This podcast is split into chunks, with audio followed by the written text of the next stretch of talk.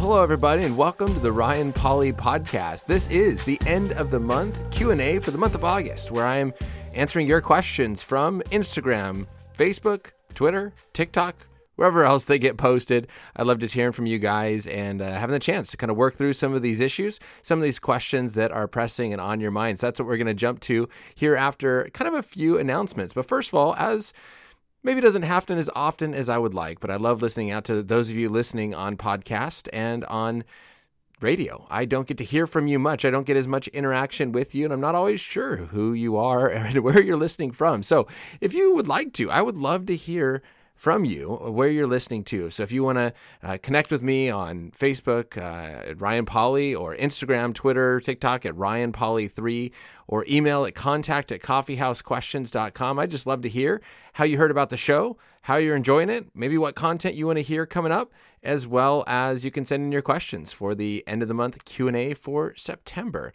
And I just love to be able to connect with you guys in that way. Also, I'd love just to ask is, you know, it's very difficult to have a podcast spread because podcast apps normally are not pushing your content on other people. The best way for podcasts to spread and for this information to get out there is just for you to share it, for you to tell people. And so if you are listening, I assume that you enjoy it, unless you just happen to stumble upon this episode. I'd love for you just to share with your family, your friends, however possible, uh, just to let them know that this is something that you enjoy. Maybe they might enjoy it as well. Maybe they could send in some questions that can be discussed next month as well. And then when the apps are promoting content, they're promoting content that have gotten good reviews. And so uh, I would really appreciate if you could head over to whatever app you listen on, whether that's iTunes or Podbean, or I don't know what else there is, Spotify, Google Music. Uh, if you want to leave a rating uh, and hit those stars or leave a brief comment on what you enjoy about the show, that will help just to help kind of spread this message out there, get it to more people.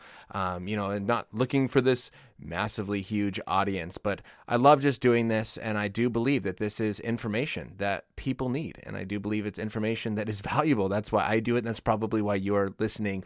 And so I just want to, uh, for this, to get into the hands of those who need it and who it will benefit. And so I would just love your your help and your participation in that.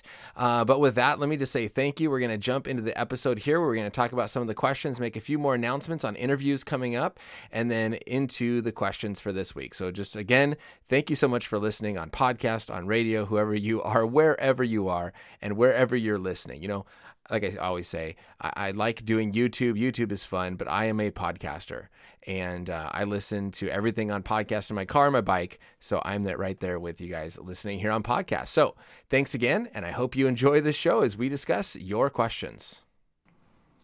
Well, it's the end of the month again, and it's time for another live Q&A. So start putting in those questions. There's a lot that came in ahead of time from social media. Again, if you want to send in your questions ahead of time, I'll put that stuff up here on the screen for you guys. But welcome. My name is Ryan Pauly. I'm excited to be here with you guys, answering and trying to answer some of those questions. If I don't answer your question, it's because I probably haven't studied it, and I don't want to give a surface level response. That's why I don't talk about some issues, is I don't feel like I know it well enough to be able to give a good description of it. But I try to answer the questions that you have related to Christianity, science, religion, faith, culture, worldview, ethics, all that kind of fun stuff that I love teaching my high school students and want to help people think more deeply about so that you can know what you believe, defend it well, and faithfully live it out. Today we got questions on aliens and how do we know if Christianity is true and looking at the existence of God and what faith is and proof of the Trinity and what Jesus celebrated. And so those are the, some of the questions that came in ahead of time, as well as again, uh, you can see in the description below if you're watching live on YouTube. Uh, ways that you can send in questions now. You missed your chance ahead of time. You can send those in ahead of time next for next month on social media. But uh, if you want to send in questions now, you can do so by uh, posting them in the live chat. Just put a Q in front and then your question, or you can call into the show. The number's there on the screen 714 989 6927. Again, after the fact, and it sometimes takes me a while to get around to this because I'm doing it all by myself. But after the fact, I do go ahead and try my best to put timestamps so you can kind of skip through this. I know you guys are busy an hour long discussion is a lot to listen to, especially if it's stuff that you are not really that interested in. So if you're watching after the fact, maybe a few days, give me some time, you can click on those timestamps below and see what the specific topics are. Jump to the question you're interested in and then kind of be done. So that is an option for you as well. Uh, if you're listening after the fact on radio or podcast, thanks for being here. Uh, another kind of quick introduction, some announcements, interviews that are coming up to see if you are interested in, uh, and then we will jump into the questions. So, first of all, on, let's see, September, we're coming up on the end of August. My goodness, this year is flying by. September 11. Now, unfortunately, this interview is not going to be live, but I am doing a conversation with Lydia McGrew. First, talking about her her book Hidden in Plain View, looking at undesigned coincidences in the Gospels and Acts, showing the reliability of the Bible, and then also her newest book, as you see here, The Eye of the Beholder: The Gospel of John, a historical reportage. And so, we're going to be looking at the reliability of the Gospels and how we understand that. That is a conversation that is going to be recorded on that that date and then published to YouTube not too much longer after. So if that's something you're interested in, interested in, subscribe. On September 22nd, a live discussion with J. Warner Wallace, his book, Person of Interest. It's not out yet. I think it comes out in like the end of September, looking at Jesus, why Jesus still matters in a world that rejects the Bible. So this is going to be a fun conversation. If you are interested in that, join us on September 22nd. Again, you can subscribe, make sure you don't miss that live. And hey, if you're going to miss it, it's okay. You can watch whenever you want or listen on podcast if you're interested. So, those are my announcements. I think it's time to jump into our conversation so we can work through these questions. And again, if you have questions, post them in that live chat. Call in, and I'd love to have a chat with you guys. So, uh, first question that came in this is from my students actually. Uh, asking me, do you think intelligent life exists beyond our planet? Now, whenever I begin to kind of maybe throw this question back to people and say, do you? Uh, it's very common to say, yes, I do believe that intelligent life, now speaking here of aliens, a physical being that lives somewhere else in our universe, and often the answer is, or the reason is, our universe is so big. Why are we the only lucky ones? Uh, if our planet can support life, surely there's got to be another planet out there somewhere that has the ability to support life, right? And so um, that's often the argument that is presented for maybe why there could be aliens. Now let's Think about that, for example, for a second. The fact that we exist, does that mean that there must be life somewhere else or that we should expect life somewhere else? And I don't think that follows necessarily. It definitely follows that there could be life somewhere else. It's possible that there's life on another planet because our universe has shown that it can sustain life here, at least on Earth but it doesn't mean that we should expect it. So I was actually in a conversation, I'm currently in a conversation on Twitter with an atheist who kind of presented this objection to Christianity. If you want to see that conversation, you can go on my Twitter account and you can follow that conversation. It's still ongoing, uh, where he presented this deductive argument saying, like, for example, if our universe was created with the purpose of producing life, then we should expect to see life in the majority of the universe. Premise two, the universe does not have life in the majority of the universe. Therefore, the universe was not created with the purpose of producing life. Now, my issue with this argument is I we had a back and forth, and he's kind of changed it. And he's reworking the argument based on some critiques and criticisms he's getting, which I think is awesome it's a fun conversation that we're able to have and being respectful of it is I don't see why it follows that we must expect life to move on. And so I used his exact same argument, but I substituted the word universe for science laboratory or science lab. If a science lab was created with the purpose of producing life, then we should expect to see life in the majority of the science lab. No, life is not in the majority of the science lab, it's only in one little small petri dish. Therefore, the lab was not created with the purpose of producing life. Now we see that's false. No, the lab was created to produce life. It produced life, and therefore it did what it was created to do. The fact of life being spread out or only small does not change the fact that it's doing what it was made to do. Now, there's a lot of information that could go in more in depth into responding to this kind of point, but I think the, the big thing is, is I think the same is true of our universe. It's like that science lab. You have a huge building with tons of machines and maybe tons of rooms, and each room is doing something different, all with the purpose of creating a final product. You don't necessarily have to find that final product in every single room because maybe that room isn't meant to create the product. That room is meant to create a different chemical that then is used in that final product. And so I think the same is true with our universe. Our universe is actually necessary. The size of our universe is necessary to have the advanced life that we have here on planet Earth. The amount of oxygen we have and the rotation that we have in our solar system and our galaxy, all of this is necessary in order to produce the life we have. Our universe is not full of just wasted space.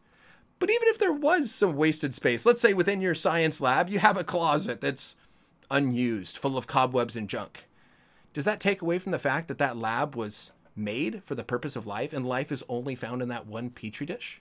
The fact that you don't find 10 petri dishes or 500 petri dishes, does that mean that it didn't make it wasn't made for its purpose?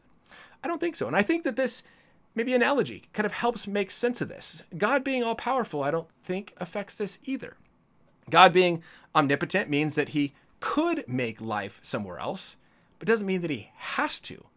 And so the question we have to say is do we have any good reasons to believe that there's life out there? And my answer to that is I don't think so. Uh, we have looked a long ways away, millions of light years we have away. We have evaluated tens of thousands of planets. Some planets look more promising than others, but we have still not found a planet that contains all of the properties necessary to create a space that is habitable for life, that can produce advanced, intelligent life. So we're kind of like oh for 20,000, you know, I'm making up numbers here, but, you know, and so we haven't been successful yet. Now, is it possible there is a planet out there that does have life on it? Absolutely. Definitely possible. Could God have created life out there? He could have, but we haven't found it. We don't have positive evidence of it. And so I don't personally believe that it exists. So I don't think there's life out there. I wouldn't say no, there is none. Because again, that is making a statement which I don't have evidence for, as well as I wouldn't say yes, there is because that is also making a statement to which there's no evidence for. It's possible, but I don't think there is, especially now when we factor in the Christian story, not just the scientific understanding of our universe. God is creating our entire universe. God created our planet for the purpose of humans to be in relationship with Him. We have fallen away from Him. We have sinned. And the entire scripture is full of the redemption plan of God working throughout human history to bring us back to Him. It's all focused on us. And so I don't think biblically speaking, there's a good reason to believe that there are aliens out there somewhere. Uh, I definitely don't think if there are, that we should expect that somehow original sin applies to them, that somehow they are in need of salvation, that there's some sort of alien Jesus or something like that. Uh, I don't necessarily think that they're necessarily that intelligent. We maybe are shaped, I think, uh, by Hollywood and uh, their picture of these super smart creatures that fly spaceships all around the universe and are way better than smarter and more advanced than us. And we think, surely if there's life out there, then it should be like that. But why? Why not find like a cockroach on some planet? And that's all that there is, not these super advanced aliens. The thing is, we just don't know what's out there. So um, I don't really think there's life out there. There definitely could be, but there's no positive evidence pointing me to the fact that there is. And so that is my conclusion. If you do have some evidence that you think does point us to the conclusion that there is life out there, comment uh, below. And uh, I would love to discuss that with you. Now, um, I don't think this again takes away from a Christian view. If we do find aliens, does that mean Christianity is false? No, not at all. Why? Because God says that He created all things. And so that means that He just created aliens. And for whatever reason, we didn't know about them until now. There's lots of creatures that we're not aware of their existence until we discover them. But I don't see why we would put aliens in some sort of category other than another animal. It's only human beings that are created in the image of God that are unique in that way. So I don't think aliens would be in God's image. Therefore, as I mentioned, not affected by the fall, not in need of a savior. In fact, I think it might even be more evidence of God's existence because now you have the improbability of have a from an evolutionary perspective of a naturalistic process creating advanced intelligent life now that has to happen twice in two different places i think that becomes even more unlikely. So there's a few thoughts on whether I think life exists beyond our planet. And I hope that, you know, kind of thinking through that objection as well, or that reason as well, of like, but our universe is huge. Yes. That means it's possible. It has the space for that life to exist, but it does not follow logically and necessarily that life must exist just because it's big. We need to find some positive evidence for that. So hope that helps. First question today in our end of the month Q&A. Next question that came in ahead of time. How do you know that Christianity is the one true religion with so many religions and their evidence? I think this is a really good question. And I think that there's a framework that we need to recognize is real and think critically about this question. First of all, to relieve a little bit of pressure, we don't have to investigate all the religions of the world, all the claimed gods of the world, in order to know that God is the one true God even though there are many other claimed gods. Uh, we don't have to look at all of the evidence that is presented for all the other religions in order to know that Christianity is the one true religion. Why do I say that? Again, let's think about a, an illustration analogy for a second. Imagine you have a crime scene where you have a victim, a dead person. You know that person was murdered, right? It's clear evidence this was a homicide.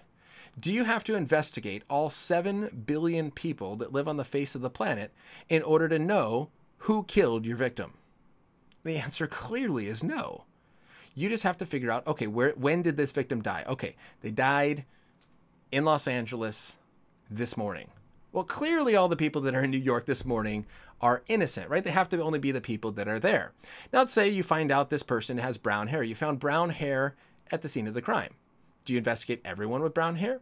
No, there are possibilities, but again, the person who's in New York with brown hair is immediately excluded because it doesn't fit all the evidence. Now, there's a piece of evidence that fits, but just because someone has a brown hair doesn't lead to that conclusion. So, what do you do? Well, if you find out, okay, there's this guy named Bob. Sorry, Bob. If you're Bob, sorry, I'm going to use you as an example here. if you find out there's this guy named Bob, and you actually have video surveillance of Bob shooting the victim, and you have like 10 eyewitnesses who all saw Bob shoot the victim and give you their testimony. You have Bob's gun at the scene of the crime. Bob's gun shows evidence that it was fired. Bob's fingerprints are on the gun. Even when you asked him, Bob, did you do this? And Bob says, Yeah, I committed the crime. You have really good reason to believe that Bob is the guilty person. And therefore, by definition, everybody else is innocent. You found your criminal. I think the same thing can be applied to religion. If you have positive evidence for the truth of Christianity, then or any religion, then any religion that contradicts it, excuse me, would by definition therefore be false. Just like if you have positive evidence for the guilt of Bob, everyone else would by definition be innocent. And so I think there's four questions. Now, when I presented this before on TikTok, actually, uh, people said, well, this is a horrible argument. And I'm not necessarily making an argument because at this point, I'm not giving a defense for my points. But I think it's a simple stepping stone process. There's four questions that have to be answered. Number one, is there truth? Does truth exist? Because if there is no truth, then Christianity is not true, and it's not true that God exists, right? If, if, if we're going to say that Christianity is true, you need truth. So if the answer is yes, if the answer is yes, that there is truth, and I think that one is pretty self evident, then you know that Christianity is true. Um, or not Christianity, sorry, then you know that there is truth. And then worldviews that deny truth, like postmodernism, would therefore, by definition, be false. Number two, the question is Does God exist? Is there a God?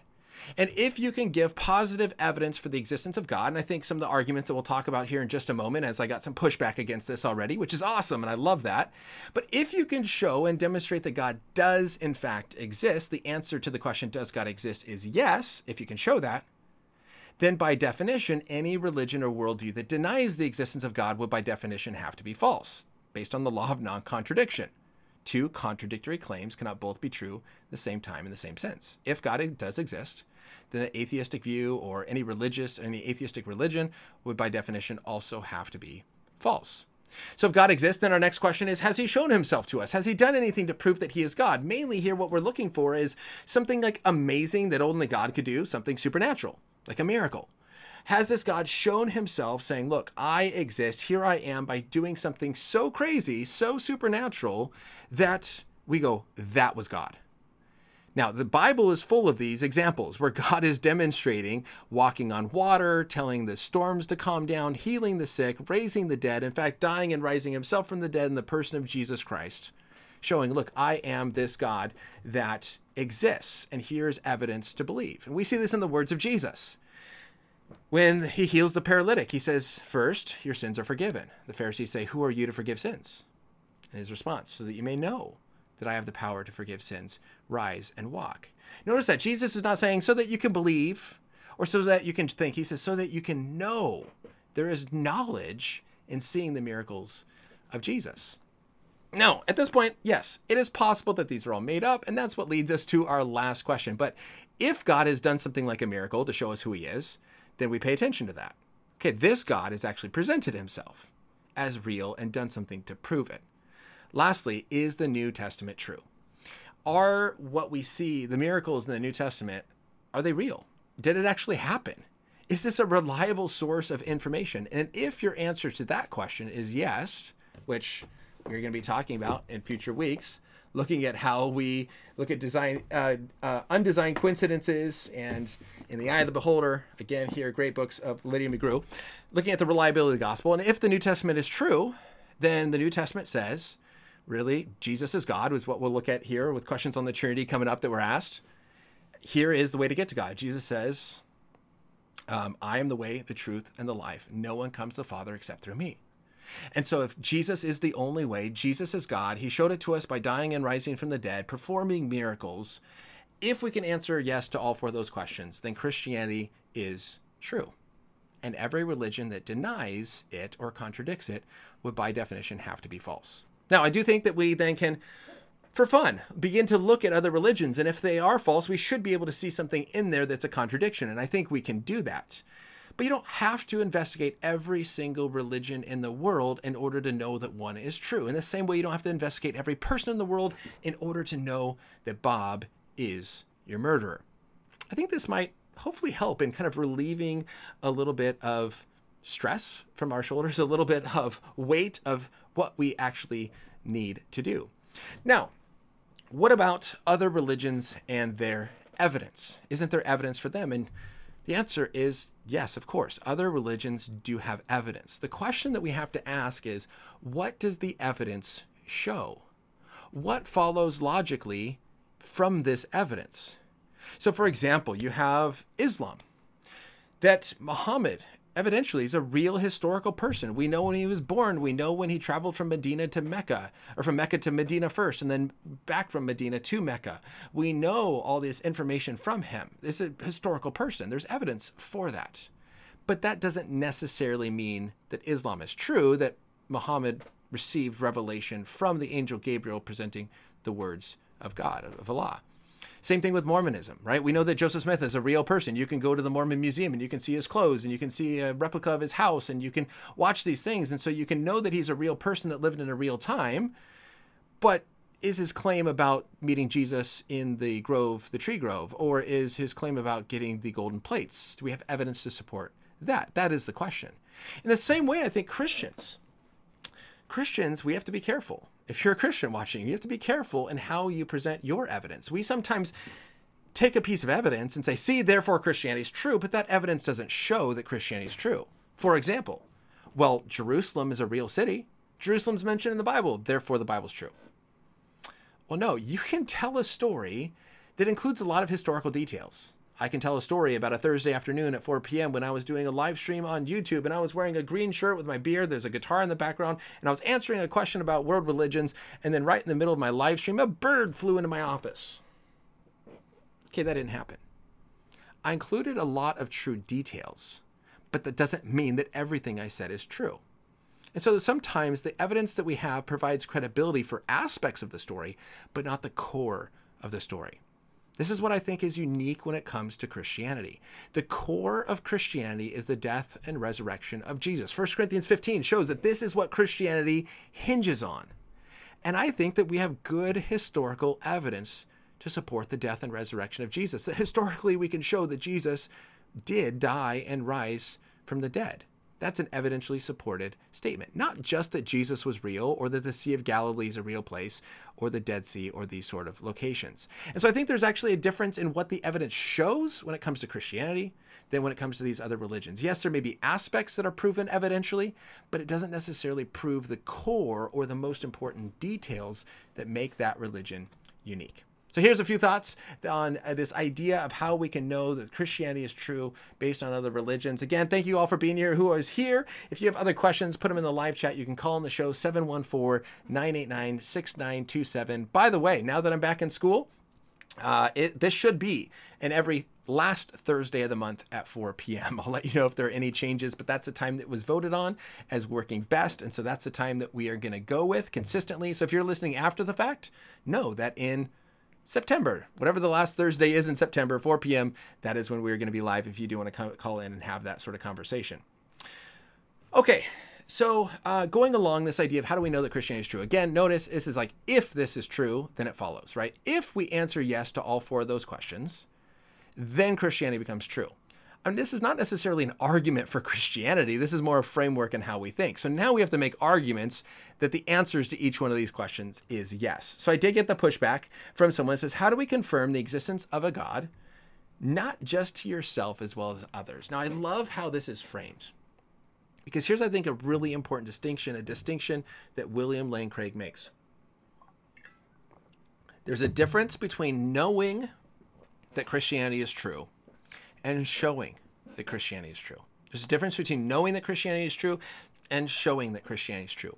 There are events, experiences, feelings that we have, the testimony of the Holy Spirit inside of us as believers to where we can know that Christianity is true. But some of you maybe have experienced this. And I just had a conversation recently with a high school student who's like, Look, I'm sharing these experiences. I'm telling my friends about how Jesus has changed me and how things are different. But they just say, well, maybe your experience is mistaken. Like they just don't believe it or they just dismiss it. And that's the difficulty. And I think this is true again, as I have a lot of conversations with Mormons, and it's like, how do you know that Mormonism is true? You read the Book of Mormon, you pray about it, and I felt that it was true. This is the most common answer that I have been given.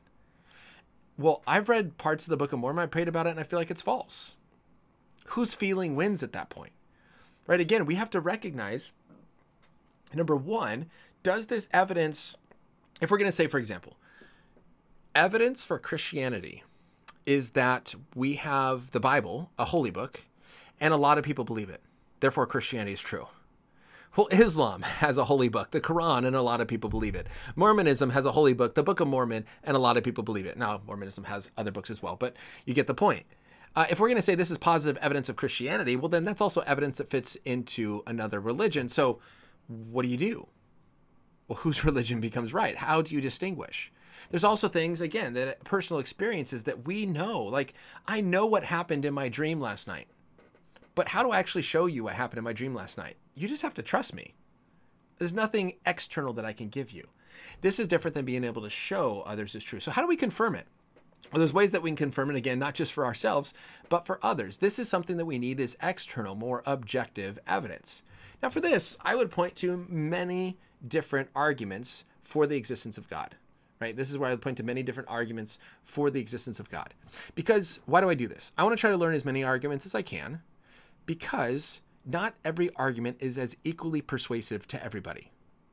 There are some people that are very persuaded by the Kalam cosmological argument, right? Framed that whatever begins to exist has a cause, the universe began to exist, therefore the universe has a cause. Right? If we can show that everything that begins to exist has cause, a cause and effect relationship, that our universe truly did in fact begin to exist, then we need a cause for our universe. Well, by universe, we're talking about all of space and time. So, what could possibly be the cause of space and time? Well, something outside of space, spaceless, something outside of time, timeless. You also have to be extremely powerful in order to bring entire space and time into existence. So, that's to be powerful if you're talking about all of space and time, you're also talking about all the material stuff of our universe. And so the cause has to be immaterial. Um, and so you start to get these attributes that sound a lot like God based on something based on a philosophical argument that has premises supported by scientific evidence. So we have scientific evidence that supports the beginning of our universe. That supports the premise that our universe began to exist within a philosophical argument that has theological implications as we look and decide what is the cause of the universe. What could possibly be the cause of our universe? To some, that's powerful. Others are more persuaded by the moral argument for God's existence. That if objective morality exists, then God must exist. Objective morality does exist, therefore God exists, right? Uh, this idea that you don't get an objective standard of right and wrong unless you have a moral authority above human beings there is an objective standard of right and wrong. Things like rape and murder and abusing children for fun, these things are actually wrong. It's not wrong just because our culture believes it. It's not wrong because we made it illegal. Slavery is not wrong because it's illegal. Because when it was legal, we were crying out for inju- it was injustice, right? We're saying no, these people have rights. You can't just take away their freedom and enslave them just because it's legal. What you're doing is wrong. And we cried out against that injustice. And so we recognize that there's an actual right and wrong. What worldview? How do you get an objective right and wrong in a world without God? Now, there's a lot of explanations, and we can't go into all of it here, but I think the best explanation for an objective moral values and duties is the existence of God. I don't think you get this from a naturalistic worldview that has purely material things. Some find the moral argument persuasive, others the teleological argument, the design argument that design requires a designer. Our universe has been designed, therefore, universe has a designer. This has convinced many scientists of the truth of theism, at least, if not Christianity. Looking both at the design of our universe, the vastness and the fine tuning of our universe, and how it is perfectly right for life that Goldilocks zone, not too hot, not too cold, not too big, not too small. It's just perfect for life. Others have been persuaded of this by looking at the information inside of our genetic code uh, looking at the design of our bodies and the design of these microorganisms that have to be just the way that they are. And the fact that our DNA is written in language, as Francis Collins talks about, the language of God. This is very persuasive to say, look, our universe clearly is designed. Design requires a designer. Therefore, there's a designer that designed our universe. That's the best, most plausible, most reasonable explanation. Maybe that's not convincing to others. An argument that I love to try to show others that there is a God is the argument from consciousness. When you study secular philosophers and scientists like um, Daniel Dennett, Sam Harris, that talk about consciousness being illusion, talking about us not having free will because we are purely robots. We're purely physical. Physical there's no consciousness, there is no mind because that's an immaterial reality. In fact, there's a video of Dan- Daniel Dennett. If you search Daniel Dennett, Big Think Consciousness, there's a video that he talks about how some people think consciousness is so wonderful, wonderful, wonderful, wonderful that they need to divide the world into two to make room for it. And what he's talking about is this idea that some people think consciousness is so amazing that you have to divide the world into an immaterial and material world. Dualism, substance dualism, that there are two distinct substances a material world and an immaterial world. He says something like, I, I know why they think you need to do that, but you don't have to. There's a perfectly material explanation for consciousness, and it is your brain is playing tricks on you. The pushback is how do you know that your brain is playing tricks on you if your brain is tricking you? My example of this is if we are just like robots, we're just advanced computer systems. You take two computers, put them in a room, and leave them. Are they going to figure out who's right? No, of course not. Right? There's no communication. There's no way to evaluate and understand and see the, that perspective to know who is right and who is wrong to come to a knowledge of truth. You know that it's wrong, but you're not aware of it. It's like saying that, like, I'm like Siri, like, you can program Siri to believe that she's a real person, but she's not. She may think that she is. She's not. She's programmed. You could program her to where when you ask, what's two plus two, she could say seven. She doesn't know that she's giving you a wrong answer. If we are purely physical, like a computer program, like an advanced intelligence, then I don't think that there's a way that we can actually know what is true. I think the fact of us being conscious, for us being able to evaluate the world around us, to be able to actually come to truth, to be able to make an argument for or against God, is evidence that we have something that a materialistic process or a materialistic universe worldview cannot give us. Some find that very persuasive. Maybe you, maybe the last one I'll talk about here argument from the soul. Let's see, what time are we at? We're moving along quickly. Okay. Argument from the soul. Uh, there's good evidence that we as humans have a soul. I think you can look at our unity of identity. I think you can look at, at change over time. So, common example um, if you ask me, when were you born? I was born in 1988. Okay. Did the body that I have right now exist in 1988? No. But did I exist in 1988? Yes. So then I can't be my body. If my body did not exist back then, but I existed back then, then I can't be my body. And you can look at philosophically that, that purely physical things, as you change them, they become different, don't remain the same. Purely physical things change as you substitute parts. So if I take my bicycle and I replace the wheels, it's a different bicycle. Now, how do you know this? Because if you replaced each part one by one, then you have a new bicycle. It's not the old one. Why? Because if I replaced every part one by one and have a new bicycle, I could take all the old parts, put them together, and I get the old bicycle. Now I have two bicycles. How can I have two bicycles uh, that are different if we're talking about the same thing? So, purely physical things, as you begin to change them out, they change. But us, as our personality changes, as our body changes, as our skin cells die and grow, our identity remains the same over time. I think that's good evidence for a soul and at least a dualistic worldview. So here's some of the examples I would give, and there's other arguments that we can look at that I think points to the fact that of there being a God, an immaterial mind that created us in his image, giving us a soul with a body, and then creating, designing our universe and all this kind of stuff, I think does point to the existence of God. So I think these would be good reasons to say it's reasonable to answer the question, two, does God exist? with a yes. Now, to a very different topic. Again, thanks for sending these questions. If you have any questions, feel free to comment in. Thank you guys for being here. How do you prove, or how can you prove the Trinity without the Bible? My answer to this would be you can't. I don't think you can. What we have to recognize with this question is that uh, there's information that God gives to us in general revelation right? Romans chapter 1, what we just got done talking about. Romans chapter 1, talking about God displaying his power, his invisible attributes have been clearly perceived in the things that he has made. And so there are truths about God that we can learn from studying nature, general revelation. But then there is special revelation, information that God only gives to us through scripture in the person of Jesus Christ. And so it's like, how are you saved? Prove it outside of scripture. Well, there's no knowledge outside scripture that we can see in nature that God has revealed to us, showing us how to be saved. I think the same thing is true of the Trinity. God reveals some things only in general revelation, like that Jupiter exists. The Bible doesn't talk about that. Then there are things that there's both in general and special revelation, like the creation in Genesis 1, which is why that's so debated. And then there are things that are only in special revelation, only in scripture, like sanctification, justification, and the Trinity that you don't find in general revelation. So I don't think that you can actually prove the Trinity without the Bible. Now, really quickly to kind of go over this and looking at how to uh, show the Trinity, and I don't necessarily think that you can even prove the Trinity with the Bible, but you can definitely prove that the Bible teaches the Trinity. So let's just run through a very brief uh, description or way in which to show the Trinity is biblical in what Scripture says.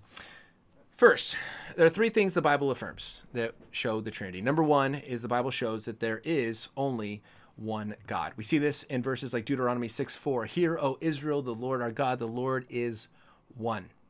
Isaiah 43, um, verse 10 and 11. You are my witnesses, declares the Lord, and my servant whom I have chosen, that you may know and believe me and understand that I am He. Before me, no God was formed. There shall be none, there shall be, uh, no, nor shall there be any after me. I, I am the Lord, and beside me there is no Savior. Next chapter, Isaiah 44, verse 6. Thus says the Lord, the King of Israel and his Redeemer, the Lord of hosts I am the first and the last. Beside me there is no God. Lastly, in John 17, 3, and this is eternal life, that they know you, the only true God, and Jesus Christ, whom you have sent. And so here are four different verses in Deuteronomy, Isaiah, and John, showing our first thing that we see in Scripture is that there clearly, Scripture is teaching, there is only one God. The second foundational principle that we see in Scripture is that each person is distinct from one another. So, for example, where we see in Matthew chapter 3 in the baptism of Jesus, when Jesus was baptized, immediately he went up from the water, and behold, the heavens were opened, and he saw the Spirit of God descending like a dove and coming to rest on him. And behold, a voice from heaven said, This is my beloved Son, with whom I'm well pleased. So, what scripture clearly is teaching is that there are three distinct persons the Father, the Son, and the Spirit. They are not the same. And we see this clearly in Matthew chapter 3 in the baptism of Jesus, in that they are in three different spatial locations at the same time. The Father in heaven, the Spirit descending in the form of a dove to rest upon Jesus, and Jesus in the water. We're not talking about one man who is a teacher, a father, and a son. Uh, we're not talking about that because that's one person. You can't be all three in three different places at the same time. This is unique to the Trinity. And so we see three different persons. The last thing and the third foundational principle that we see in Scripture is that Scripture points to the fact that each one of these persons is God. So, for example, in John 1, verse 1, in the beginning was the Word, Jesus, and the Word was with God, and the Word was God. Clearly, they're talking that Jesus is God. John 10, verses starting in verse 30. It says, I and the Father are one. Now, some religions, like Mormonism, would, would look at this and say, okay, yeah, but one in purpose is often what is described there. Not one in being, not one in essence, but one in purpose. But here's the issue look at the next paragraph. The Jews picked up stones again to stone him. Wait, why? Jesus answered, I have shown you many good works from the Father. For which of them are you going to stone me? The Jews answered him, It is not for a good work that we are going to stone you, but for blasphemy, because you, being a man, make yourself God. This is very clear. The Jews of that time saw this in John chapter 10, verse 30. The statement, I and the Father are one, the Father being God, is not saying, I'm just on the same page, because they're trying to be on the same page. They're trying to be one in unity with the Father. The Pharisees are trying to do the will of the Father. But they're saying, no, you're actually making yourself God. This statement, one, is not one in purpose. It's saying that you are equal, that you are the, you are God and they go to stone him for it. And so clearly we see these are just two examples of Jesus, of scripture teaching Jesus claiming to be God. Lastly, in Acts, Acts chapter 5, verse 3. This is where Ananias and Sapphira uh, lied to Peter about the price of their property and what they sold it for. And it says, Peter said to Ananias, Why has Satan filled your heart to lie to the Holy Spirit? Right? He says he lied to the Holy Spirit. And then here at the very end, at the end of verse 4, you have not lied to man, but to God. And so here in Acts chapter 5, this showing the example that lying to the Holy Spirit is equal to lying to God because the Holy Spirit is God. And so here are uh, here's kind of the process. If you're trying to show, look, yes, the word Trinity is not found in the Bible. Um, you can't prove it from outside the Bible because it's not information that we discover using general revelation, archaeology, or science. It is clear special revelation given in Scripture. But there definitely are these three different pieces three different kind of foundational truths that Scripture gives us that then lead to a belief in the Trinity. There's only one God, there are three distinct persons, and each person is God. And that is what the Trinity is three persons in one being. Now, when it comes to the Trinity, the next question that came in here is Is believing in the Trinity essential to salvation? Now, these questions are difficult to answer. But here's how I understand it there is a difference between, make sure I say this carefully, there's a difference between having to believe in the Trinity and rejecting the Trinity. So, for example, I don't think that the thief on the cross believed necessarily in the Trinity. It doesn't tell us that he did right? He he he says that he believes in Jesus, and Jesus wasn't like, "Well, do you believe that the Holy Spirit is also God? Do you believe that we are three persons in one being?" Like there was not like this theological quiz that the thief on the cross had to pass in order to go to heaven.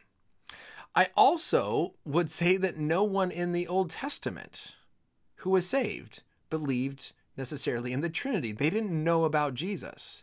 They believed God.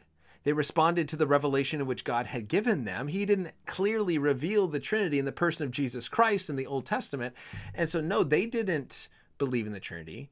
And so, definitely pre Jesus, it's not essential. Now, some may make the argument that post Jesus, it's essential. But again, I think that you can uh, help someone see that they are a sinner in need of a Savior and that person can put their faith and trust in Jesus Christ and they are saved. And if they die, they're saved without understanding the Trinity. The difference, though, is that not just I don't understand because I have such a young faith in some of these core doctrinal principles, but when you begin to reject them, right? So if you're like, look, I am a Christian, I believe in Jesus, but I reject the Trinity, Jesus is not God.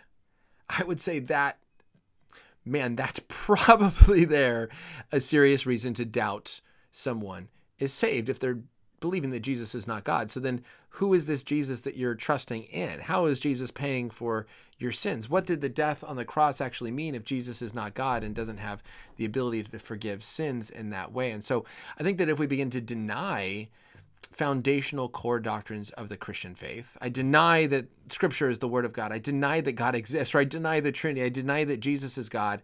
Um, I think is good reason to say, yeah, maybe uh, no, you have to believe some of those things, right? And so um,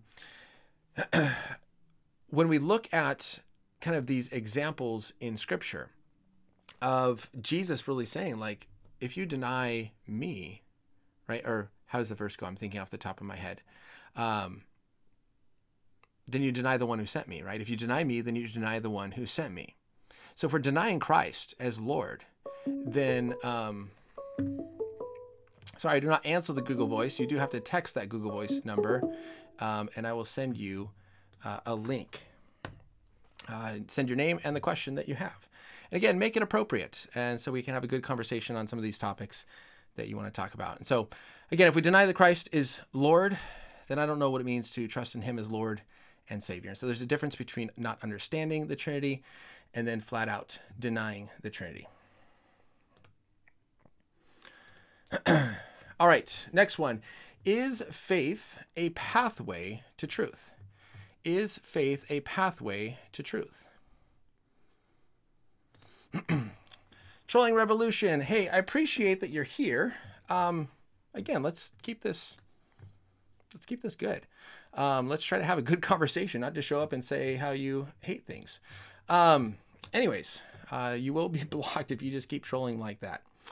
Is faith a pathway to truth? Now, people may really kind of have different ways of understanding this. People may have, maybe they meant something different by this um, when, you know, they're thinking about it. But the way that I would understand is faith is not just simply a pathway uh, to truth, right? It's not just a pathway. Faith, I believe, biblically speaking, faith is trusting in things you have good reason to believe are true. Faith is a trust in what you have good reason to believe is true.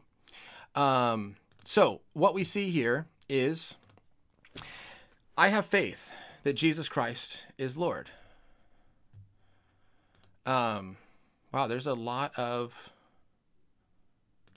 trolls right now showing up. So, too bad. Um, let's have an honest conversation. Again, this is what I'm trying to do. And this is what I'm trying to do with this, this, channel is you can come on here and you can present your objections, but to just come on here and troll and present just ridiculous things, um, I'm sorry, it's just not going to be tolerated. Uh, I want to have good, fruitful dialogue, and let's show people how to have that. So, is faith a pathway to truth? I think that faith is trusting in things you have good reason to believe are true. My faith does not make something true. So if I have faith in God, that doesn't mean that God exists or that God is right. We can absolutely put our faith in the wrong thing. So if I am sick, um, if I am sick, then I believe, let's say I have cancer and I have faith that Tylenol will heal me. I am putting my faith in the wrong thing. Um, I do have the call in number. Uh, there's a lot of trolls right now, so we're going to be careful with that, but I do have the call in number. You can find that in the description below. Um, I have if I have faith that Tylenol is going to heal me, then I'm putting my faith in the wrong thing, and I'm not going to be healed of my cancer. Now, if I have cancer and I have faith in chemotherapy, now my faith is becoming better, right? I'm putting my faith in something that has been shown to work to cure something. And so the same thing is happening here is that faith is not just this path to truth, or faith is not the way in which we get to truth, but we're hopefully putting our faith in something that is true, and we have good reason to believe it to be true. So that's how I would understand faith to be. Our faith does not make something true. Now, faith is oftentimes described as like faith in things you can't see. And I love a comment that J. Warner Wallace made about this. Um, J. Warner Wallace talked about this idea that every jury on any like criminal trial ever was required to make a decision on something to which they did not see.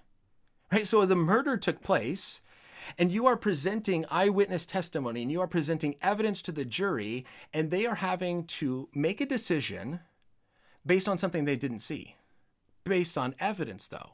You're not saying, okay, close your eyes. You didn't see the murder. Now, is he guilty or innocent? that would be crazy. But instead, we present evidence to try and understand what is actually true. And even though you didn't see it, we all believe that we can reasonably come to a conclusion that something is true. And so I think the same is true when it comes to faith. Yes, I didn't see God, but I don't only believe in things I don't see. as I described before, I believe that I have a mind. I haven't seen my mind, but I think there's good reason to believe it. I haven't seen a lot of things that I believe. If it's coming from a trusted source or there's good evidence to support it, I think that we can have good reason to believe it. So um, I hope that helps in understanding the nature of faith. Yes, I will put the call in number here. There have been a lot of trolls, so we're going to step out on a limb. Again, I please ask that you keep this um, honest and good. Uh, if language is used or anything inappropriate, you would just immediately be blocked. I just uh, not going to handle that today. So there's the caller number. You would text your name or question there uh, to get access into the show. Last question that came in here ahead of time, and it is why did Jesus celebrate the Passover supper with his disciples on Thursday when the rest of the Jews celebrated on Friday?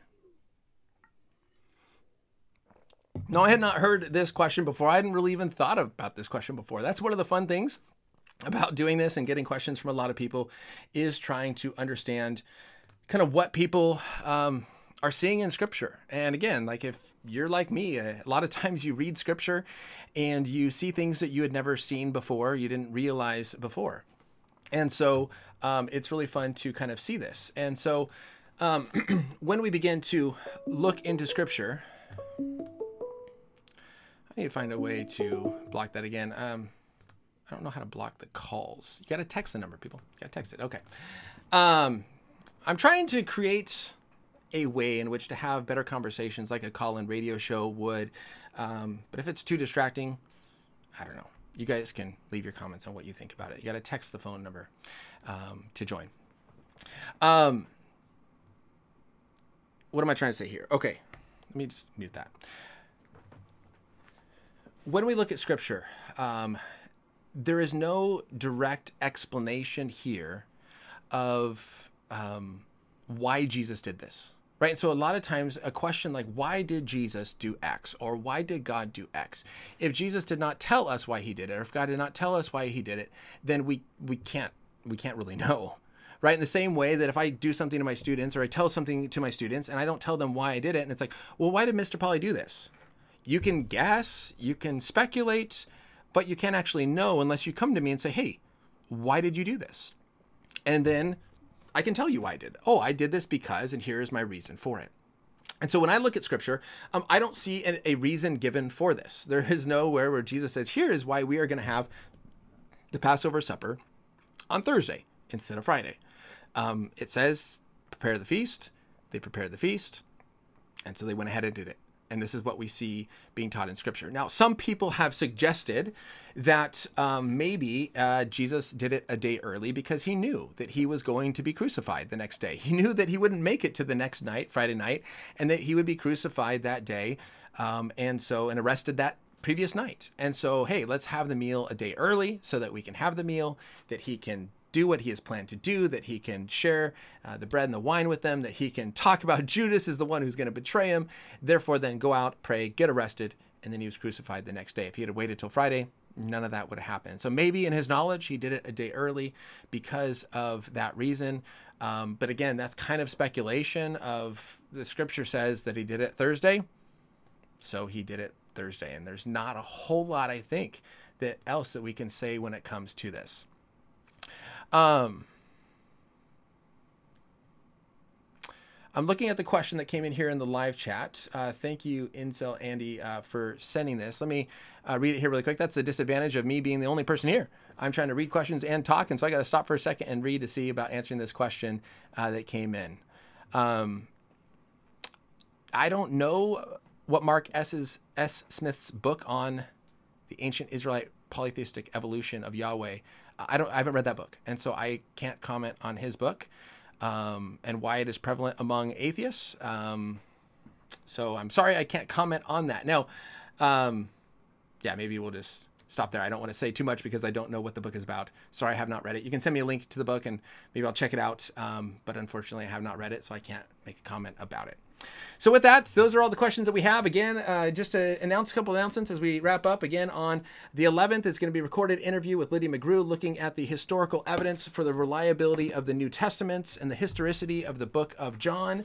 On the 22nd, I believe is that right, Dave? Let me confirm. Yep, on the 22nd of September is the interview uh, with J. Warner Wallace why Jesus still matters in a world that rejects the Bible, person of interest, looking at the person of Jesus and how he has transformed culture. Those are interviews that are coming up. If that is something that looks interesting to you, I just encourage you guys to sub- subscribe and check out all of those interviews that are coming up, not miss the things that are taking place, as well as other conversations that we're going to have. If you've enjoyed this, uh, please. Um, uh, come back and uh, share it with a friend and come back and see others. The study desk, can you do a Bible study with me? Um, you can come hang out here when I work through this. I don't do live Bible studies. I know other people that do. I currently don't. So, unfortunately, if you live in Southern California, you can come to my church. We have Bible studies on Wednesday night. You can email me. Uh, let me put up that website there. You can check out the website. Where is my website thing? There it is. Okay. No, that's not it. Okay. Um, ending. There we go. Coffeehousequestions.com. So, uh, the study desk, you can go to coffeehousequestions.com. You can send me an email if you're in the Southern California area. Uh, but other than that, unfortunately, I don't do Bible studies um, on uh, YouTube. I would suggest you go to Mike Winger. Mike Winger does live Bible studies. He just finished working through the book of Mark. I believe I heard that he's starting Hebrews next, which should be pretty awesome. And so um, that is something uh, that you can definitely do. Uh, so there's a lot of people that do that. I unfortunately am kind of doing a lot of stuff with full-time work and teaching high school and trying to do these, and so I don't have the time to also do live Bible study. So. Um, sorry about that, but you can always join here, have conversations, and we can discuss different issues in future episodes. So everybody, Thank you for being here for the end of the month Q&A. Thank you for your participation. I hope this was informative and helpful to you. I look forward to seeing you guys again in the future. Come back, watch those other views, videos, and I'll see you guys later. Keep sending in those questions and um, keep thinking deeply about God and Christianity because they are worth thinking about. Bye, everybody.